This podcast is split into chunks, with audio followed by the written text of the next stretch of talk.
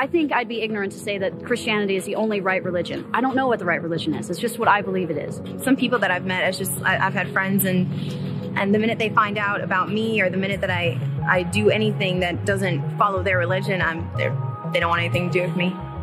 There's a lot of good and there's a lot of bad that can come out of it. And I'm not sure if it's from religion that the bad or the good comes out of it, or whether it's the people. I respect a lot of faiths, and I think that Christianity is the pillar that's influenced by the other great religions in the world. La cristianidad es muy importante porque podemos aprender valores cristianos donde no podemos, uh, donde descubrimos más acerca de nosotros. My view on anyone who claims to have a monopoly on truth is that there's no one truth about anything. I think that a lot of religions say the same thing in different ways.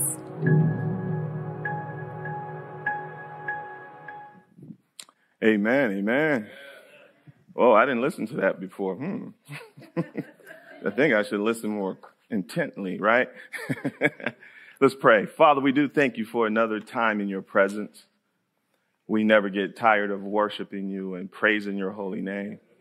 And now we get to open up your word. I just pray that um, you will make it more clear and pain, uh, plain to each one of us so that we can glorify you in word, thought, and deed. In Jesus' name we pray. Amen.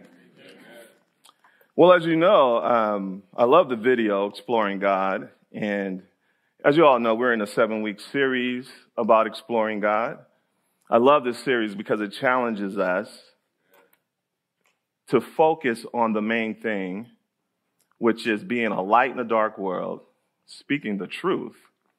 In this video, this person said, I don't believe in absolute truth. We're going to discuss a little bit of that today um, is there absolute truth? We're going to discuss that today. But these are important questions that you and I have to be prepared to answer. I don't think it's a coincidence that we live in the Bay Area with so many beautiful ethnicities in the Bay Area and so many diverse thinking on worldview, different religions. And he has sat you and I in the middle of this to proclaim the goodness of the Lord and to proclaim who Jesus Christ is. One of the uh, things that uh, I've always thought about was absolute truth. And I'm glad that we can stand on absolute truth. I don't want us to be afraid of it. I don't want us to hide from it. Everyone else speaks, quote unquote, their truth.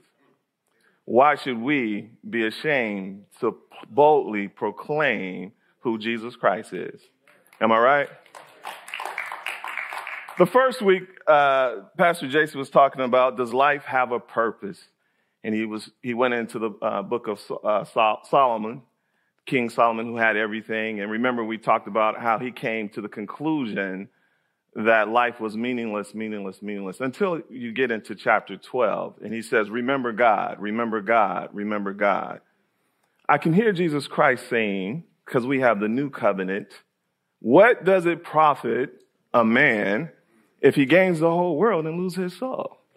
Then the next question he asked, is there a God? And Pastor Valerie answered that for us. She literally went to Romans 1. I, I suggest that you master Romans 1 because it literally talks about man has no excuse. They see my eternal power when they wake up. They see the sun and the moon and the stars. Everything in earth belongs to the Lord. But she also told us that man's heart is darkened, right? And, but there's no excuse, but their hearts are darkened and they've gone their own way. It's a tragic thing when God turns you over to yourself. It is a tragic thing. A lot of us think it's great, but it's tragic. Right? And then last week, um, I tried to tackle uh, why does God allow pain and suffering? These are some good questions. I want to pick up there. Um, I want it to be a little layover in pain and suffering. I want to pick up in Genesis 3 and 22.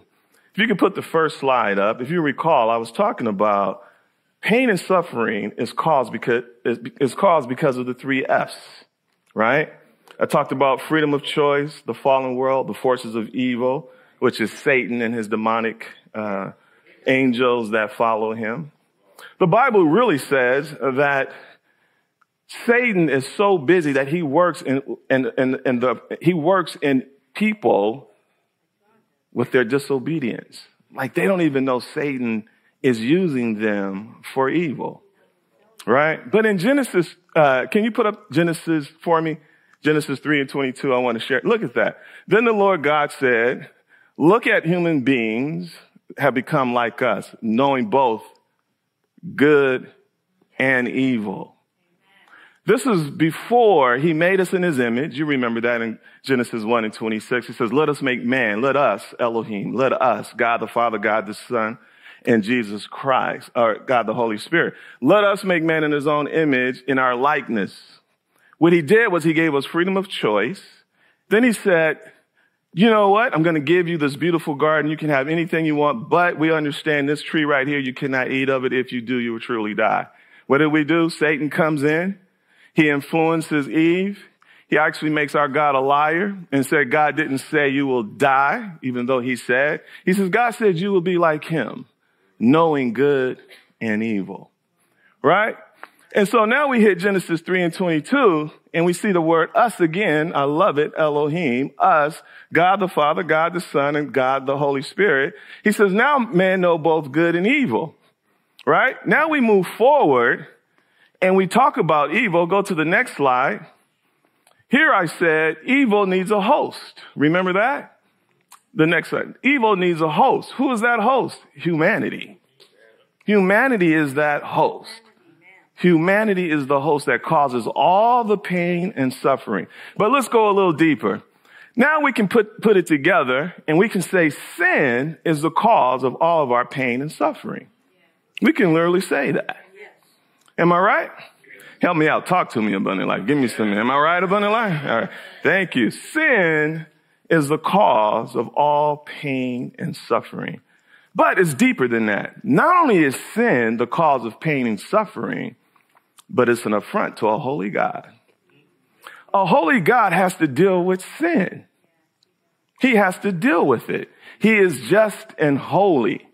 When we sinned, and deceive, and, and that Satan deceived Eve and we sinned, when God said you should surely die, you and I actually know it's a deeper question.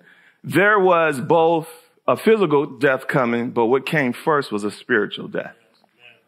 There was a spiritual death. There was now we were separated from God. Spiritually speaking, we were separated from God. And God had to do something about that. Remember when Jesus said, unless a man is born again, he cannot see God. Nicodemus says, what do you mean? I mean, like, no, this is not something that is fleshly. This is born of the Spirit. Right? We know this, right? As Christians, Jesus said, unless a man is born again, why did he say that? Because we were spiritually dead. Now everyone that is born, they have Adam's sinful nature.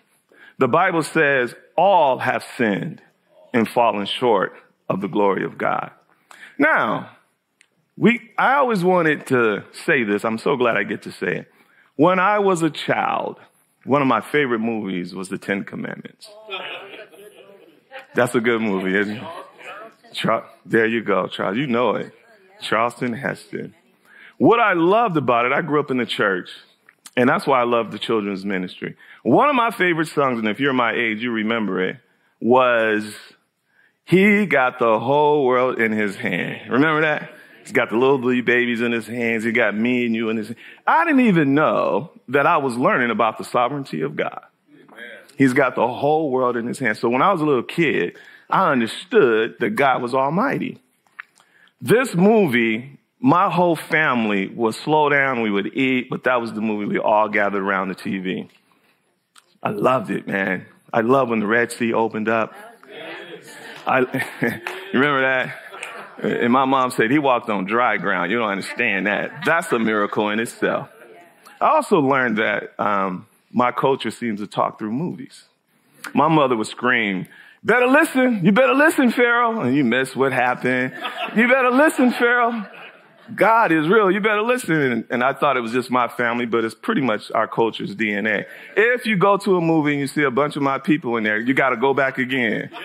Go ahead and buy a ticket because we're going to talk to the movie. Am I right? Don't go in the room. He's under the bed. As if the actor's going to say, thank you and leave, right?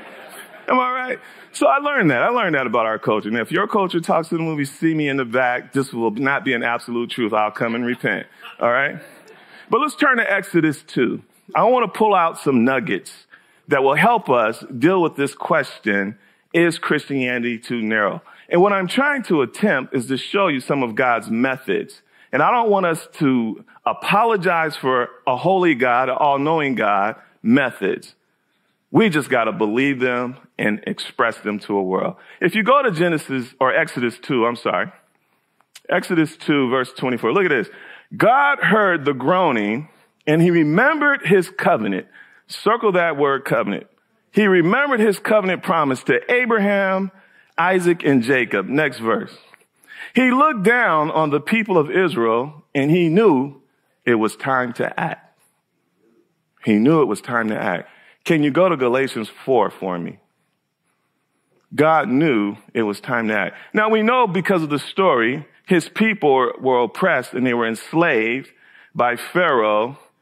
Look what he said in Genesis 4. But when the right time came, God sent his son, born of a woman, subject to the law. Next verse. God sent him to buy freedom from us who were slaves to the law so that he could adopt us as his very own children. I kind of like both verses because at the right time, God decided to act on his people, his chosen people, Israel in the old covenant.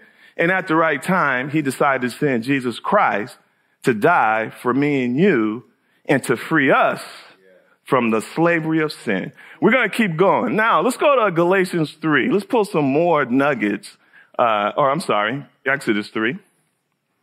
They're saying, Keith, what are you doing up there? Exodus 3. Take our time here. Look at this. Keep, uh, go down to the next verse. Not that one. Not that one. Not that one.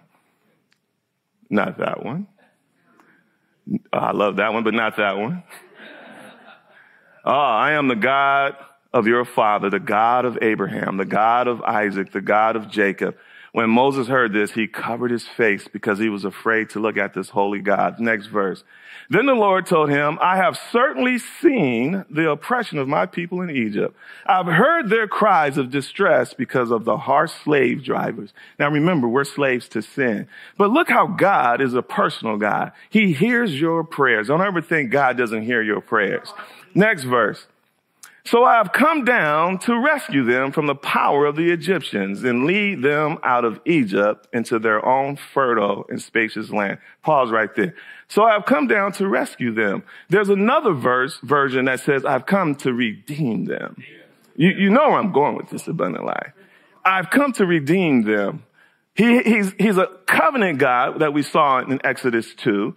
He remembers his promises and his promises is yes and amen. He is not a God that he should lie. When he, when the time is right, God acts.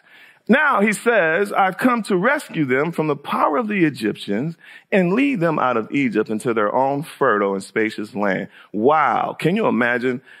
In my, my thinking, he not only rescues them out of slavery and he rescues us out of the slavery of sin, the dominion of darkness, but then he says, then I'm going to give them a spacious land flowing with milk and honey. They didn't even earn it. They didn't even earn it. That's, that's like grace to me. That's kind of how I look at it. Next verse. So look, the cry of the people of Israel has reached me and I've seen how harshly the Egyptians abused them. Next verse. Now go, for I am sending you to Pharaoh. You must lead my people out of Israel. Abundant life, he's telling us to lead the unbelievers out of the kingdom of darkness.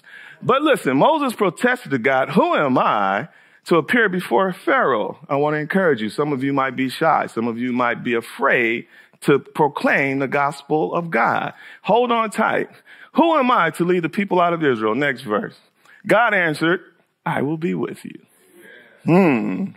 You and I know that greater is he that is within us than he that's in the world.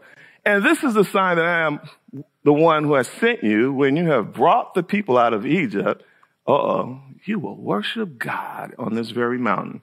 A lot of times we think our salvation is solely about us, but it is so that we will glorify and worship God. Next verse. But Moses protested. I like that. He's real. If the people of Israel, if I go to the people of Israel and tell them the God of your ancestors that sent me to you, they will ask me, what is his name? Then what should I tell them? Next verse. God replied, I am who I am. Say this to the people of Israel. I am as I am the one who sent, sent me to you. That word Valerie told us about, I am, I am, is a lot of heavy lifting. He is, he's basically saying, I am the self-existing one. I am the self-sufficient one. I am the absolute truth. I am the one who holds all power in his hands. Tell them that I am have sent you. Do you remember when Jesus said, before Abraham was, I am. Amen. Now, the next verse. God also said to Moses, say to the people of Israel, Yahweh. This is the first time that God gave them a name. I love that. That is my eternal name to be remembered from all generations. That is you and I. Now, let's get into this message at a deeper level. I want us to understand at a deep level that the question on the table is Christianity too narrow? In my opinion, it is deeper than that for us as Christians. Let's keep in the back of our mind that it is really about deliverance, salvation, and ultimately, who is Jesus Christ? So when we attack this problem or this question, let's attack it at a high level. Let's go to the main scripture here. Is Christianity too narrow? And let's let Jesus do the talking. In Matthew 7, 13 through 14, this is what Jesus said. You can enter God's kingdom, circle the word only, through the narrow gate. Listen to this. Warning. The highway to hell is broad and its gate is wide for the many who choose that way, circle the word choose. But the gateway to life is very narrow, and the road is difficult, and only a few ever find it. Ain't that sobering? Very sobering. But I already told you last week that you and I are so blessed. We are God's sheep, and we know his voice, and we follow him. He said this. You, you can enter God's kingdom only through the narrow gate. He testifies that the highway to hell is broad. Sobering, isn't it? The good thing is we got to be like Moses. When Moses said that, God, listen, I don't speak well. I get tongue tied. And God said, didn't I make your tongue? God said that. And didn't I make your tongue? And Moses was trying to have all these excuses because Pharaoh represents, Valerie said, man has a hard heart. Pharaoh represents the unbeliever. Egypt works, represents the dark world. Egyptians represent the unsaved. And in that mix, God had a people that he wanted to deliver and show his mighty acts so that Pharaoh and the Egyptians can bow down to him as well. Those are in other verses. I don't have time for that. But now he's chosen me and you. I said we are a chosen people and we are his holy nation. I told you that we were his ambassadors representing his kingdom, not this kingdom. And then I said we are ministers of the gospel. All of us. Now we run into this difficult question. Next, next uh, slide. This is what I love this slide. Look at this. We need to take this calling serious. Proverbs 12 and 6. Is it up there? Look at that. The words of the wicked are like a murderous ambush, but the words of the godly saves lives. The words of you and I can save someone's life. We have to take our call very serious. When I was meditating on this and God gave me that, the words of the godly saves lives. It reminded me of our doctors. We have a few here. Pastor Valerie is one of our doctors. We have a couple that's a doctor. What would you do if you went to the doctor and you had cancer in your body and he didn't tell you? He didn't want to tell you because he didn't want to hurt your feelings. He didn't want to tell you the road to go to get healed. Wouldn't that be a tragedy? Yes. I like her. she said yes. That's what God is telling us. That we have to take this calling so serious because your very words, you don't know how the Holy Spirit is going to use us. We already know that Satan has blinded the minds of the unbelievers so that they don't see the glory of Christ. But if we don't take our calling serious and if we don't take our words serious, then people who we run into day in day are on, they're walking the broad way and they're on their way to hell. But your very words can actually save them by proclaiming the good news. I just think that's a very, very powerful scripture to meditate on. Now, as I said, for the Christian, this question is about redemption, deliverance, and salvation. One of the people on the video said, I, I just don't think the road is narrow and I don't believe in absolute truth. I actually believe if the enemy, who's doing a good job, can get people to not believe in absolute truth, then you have mad chaos, which he loves. He loves mad chaos, right? And we're going to talk about truth for a little bit. Um, I, I just want to ask you a question though. Before we get into it, I want to ask you a question about truth. You and I witnessed uh, the world shutting down in 2020. Is that true or false? It's true. We all witnessed it. We were eyewitnesses. We were all with masks. Some didn't have masks. Some did. Didn't matter about all that. But we witnessed something that we've never seen in our lifetime. The whole world shut down because of a virus. Will that be true 100 years from now? If someone doesn't believe it and someone writes that didn't happen, does it make it not true? It did happen. It did happen. It's an absolute truth. Let's go to the, uh, let's go to the next slide about truth. I have some ideas about this. Tell me what you think. It says this, absolute truth is naturally narrow and it excludes its opposite. Two plus two equals four with no other answer being possible. I don't care how you feel about it.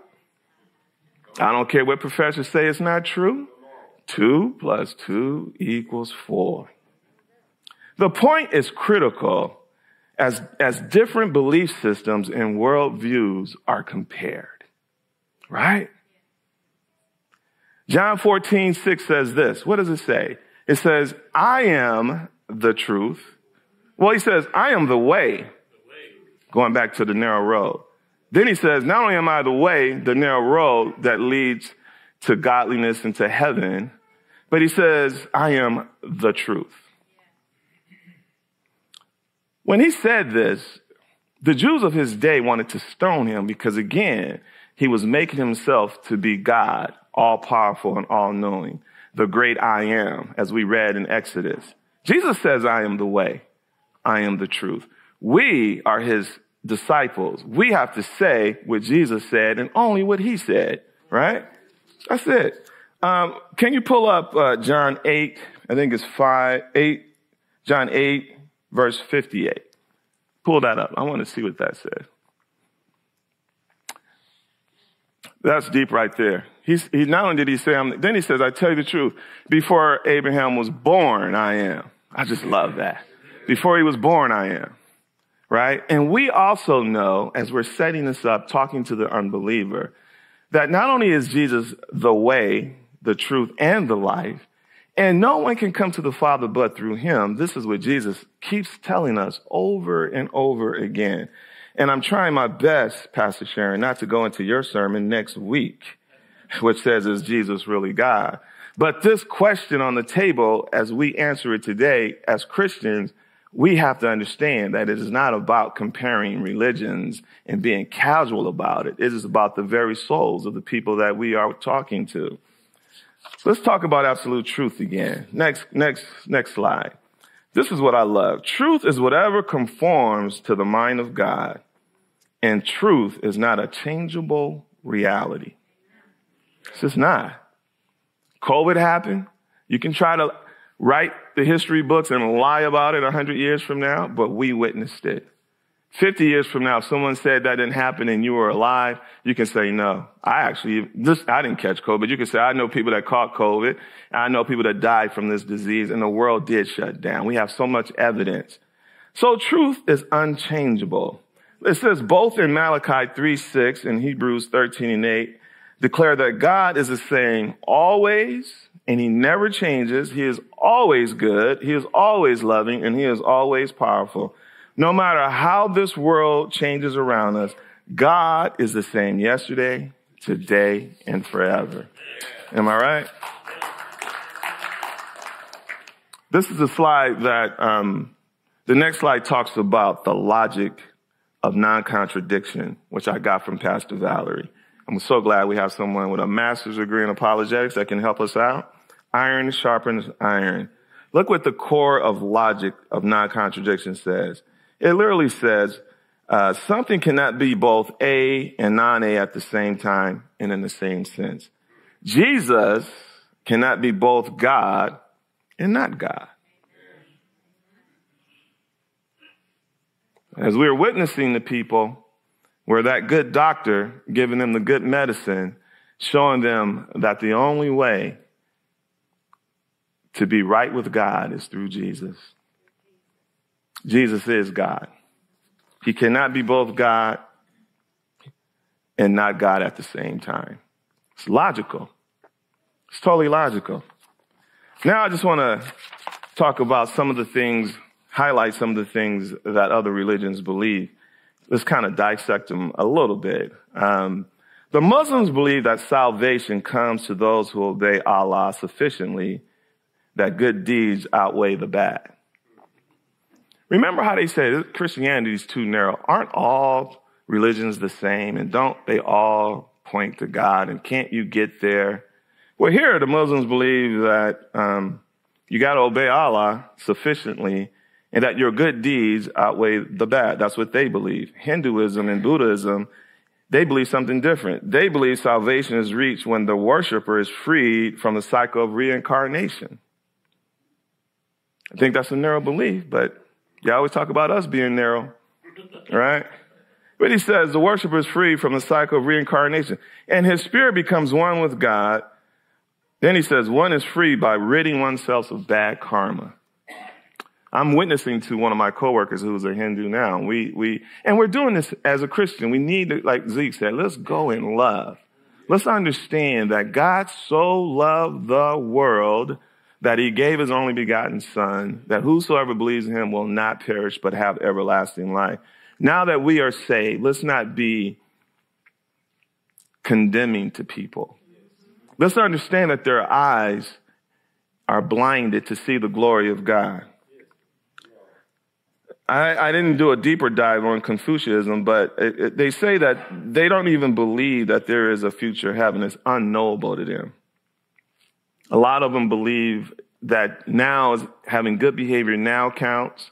A lot of them uh, pray to their ancestors. And I think that's pretty narrow too, wouldn't you say?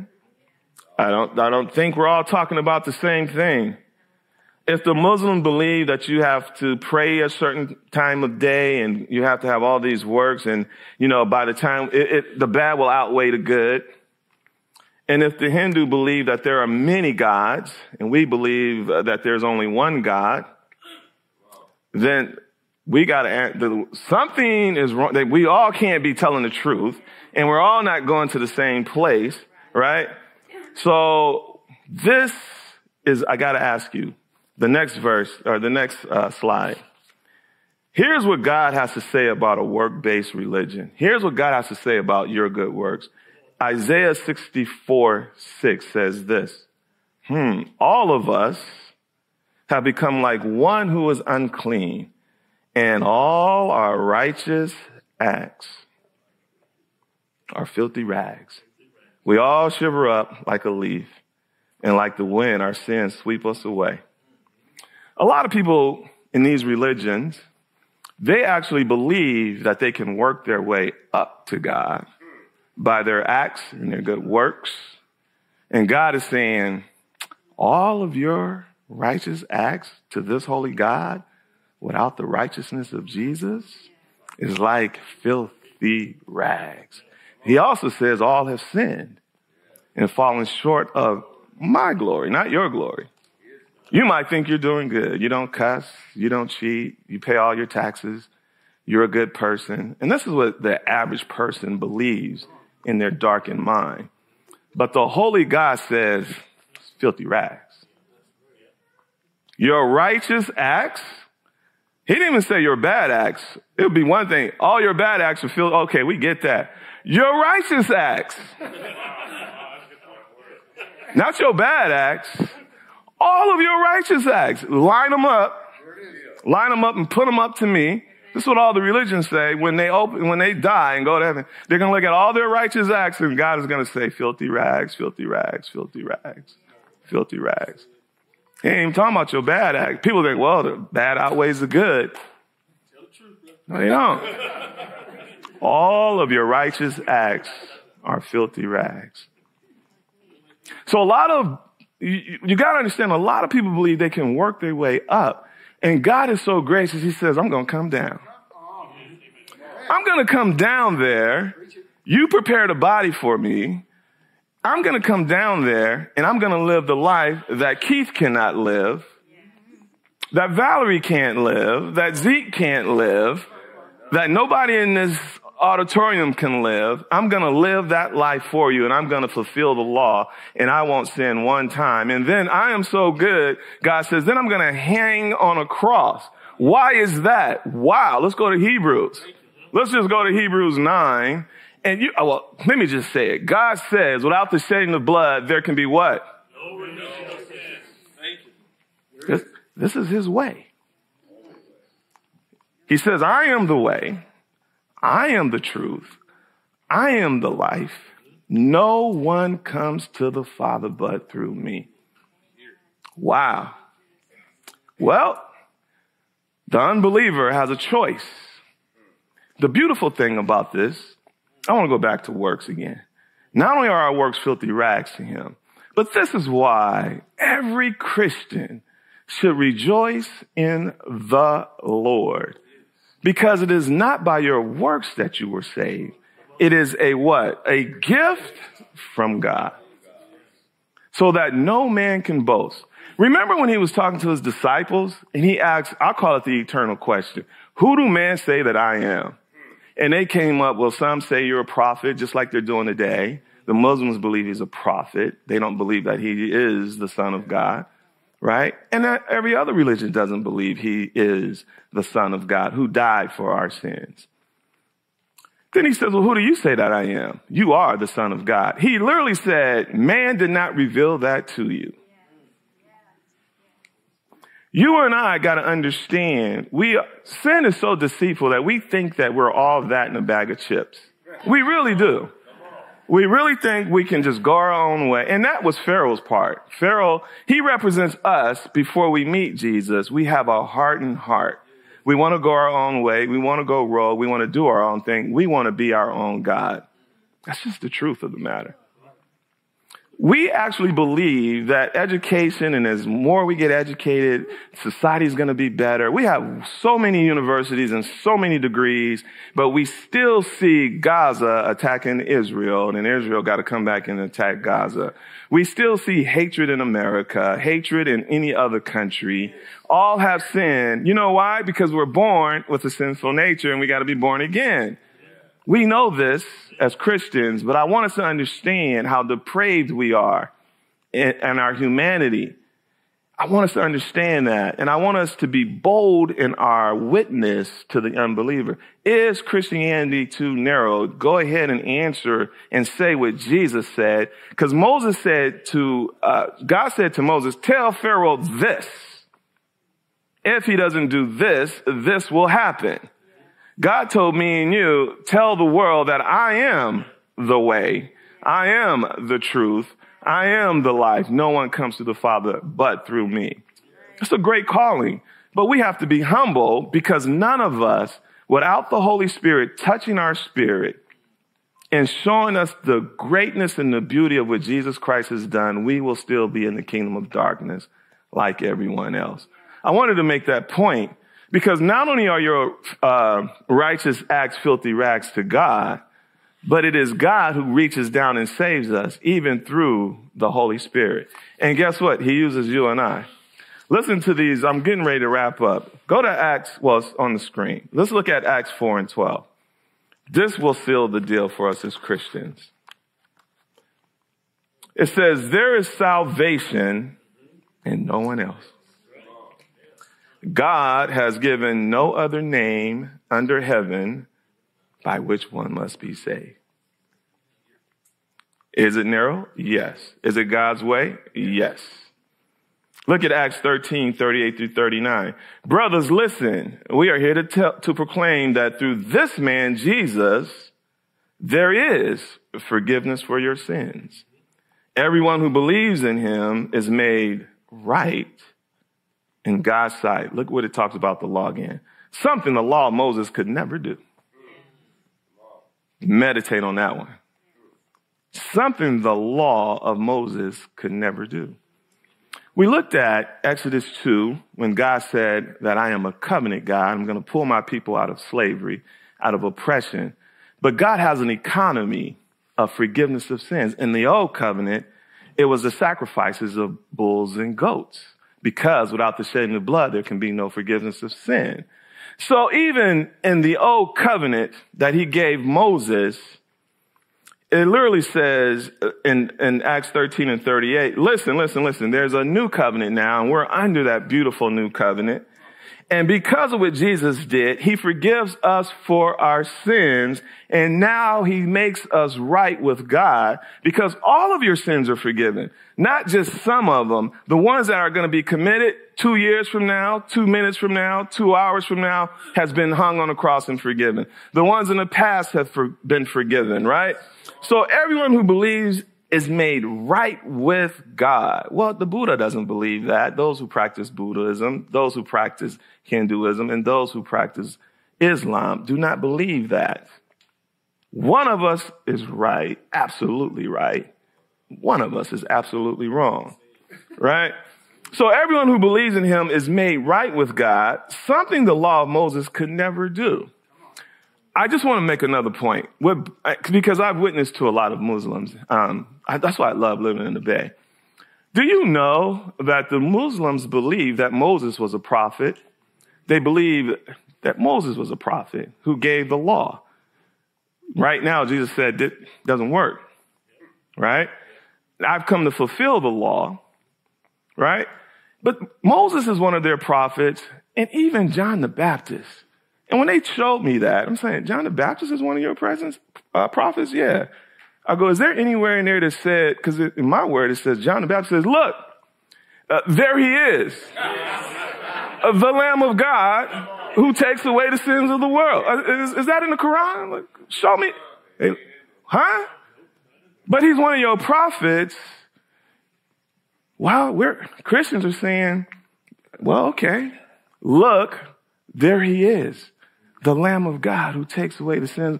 One of us is right and one of us is wrong. Do you know the Muslims, they don't believe, I know it's complicated, they don't believe in the Father, Son, and the Holy Spirit. They actually showed me that David was one of their prophets. I said, David's one of your prophets? Yeah, really? David actually said, don't, don't take your spirit away from me. Is that in the Quran? Hmm. And I'm just looking at him and I'm trying to witness to him. Wow. John the Baptist said, look, and they were perplexed by that. I mean, one of us is right and one of us is wrong. One of us is right. I want to end again because I want to make a very important point about Matthew 7, 13 and 14. You guys can come up, worship team. I want to read it again. You can enter God's kingdom only through the narrow gate. Jesus said this, we have to say what Jesus said. The, the highway to hell is broad, and its gate is wide for many who choose. Imagine, God has given us freedom of choice. God is not sending anyone to hell. You're sending yourself to hell if you don't take the way that he has provided for us to be made right with him. It says, but the gateway to life is very narrow and the road is difficult and only a few ever find it. I want to say something that is beautiful though, that we can never forget. Even though his road is narrow, never forget to promote how beautiful his grace is. Because even though his road is narrow, his grace will outrun any sin that you and I commit. And it will cover any sin. Even though the road is narrow and he made a way for us, he is so beautiful that he said, you can't live this life. You can't live up to the law. Remember that in your mind when you are witnessing to an unbeliever. They can't live up to the law. Their righteous deeds cannot go into heaven without the righteousness of Jesus Christ. But while we're on this earth, when he says, I will give you the land of milk and honey, that is us just walking and basking in his grace. That's why the apostles can say, rejoice in the Lord always. Even though there's suffering in the world, he never tells us to rejoice when a loved one dies. He never tells us to rejoice when we lose a job. He never tells us to rejoice when earthquakes come and destroy homes. But he says, rejoice in the Lord always. Because when you and I close our eyes on this earth, we wake up in his presence.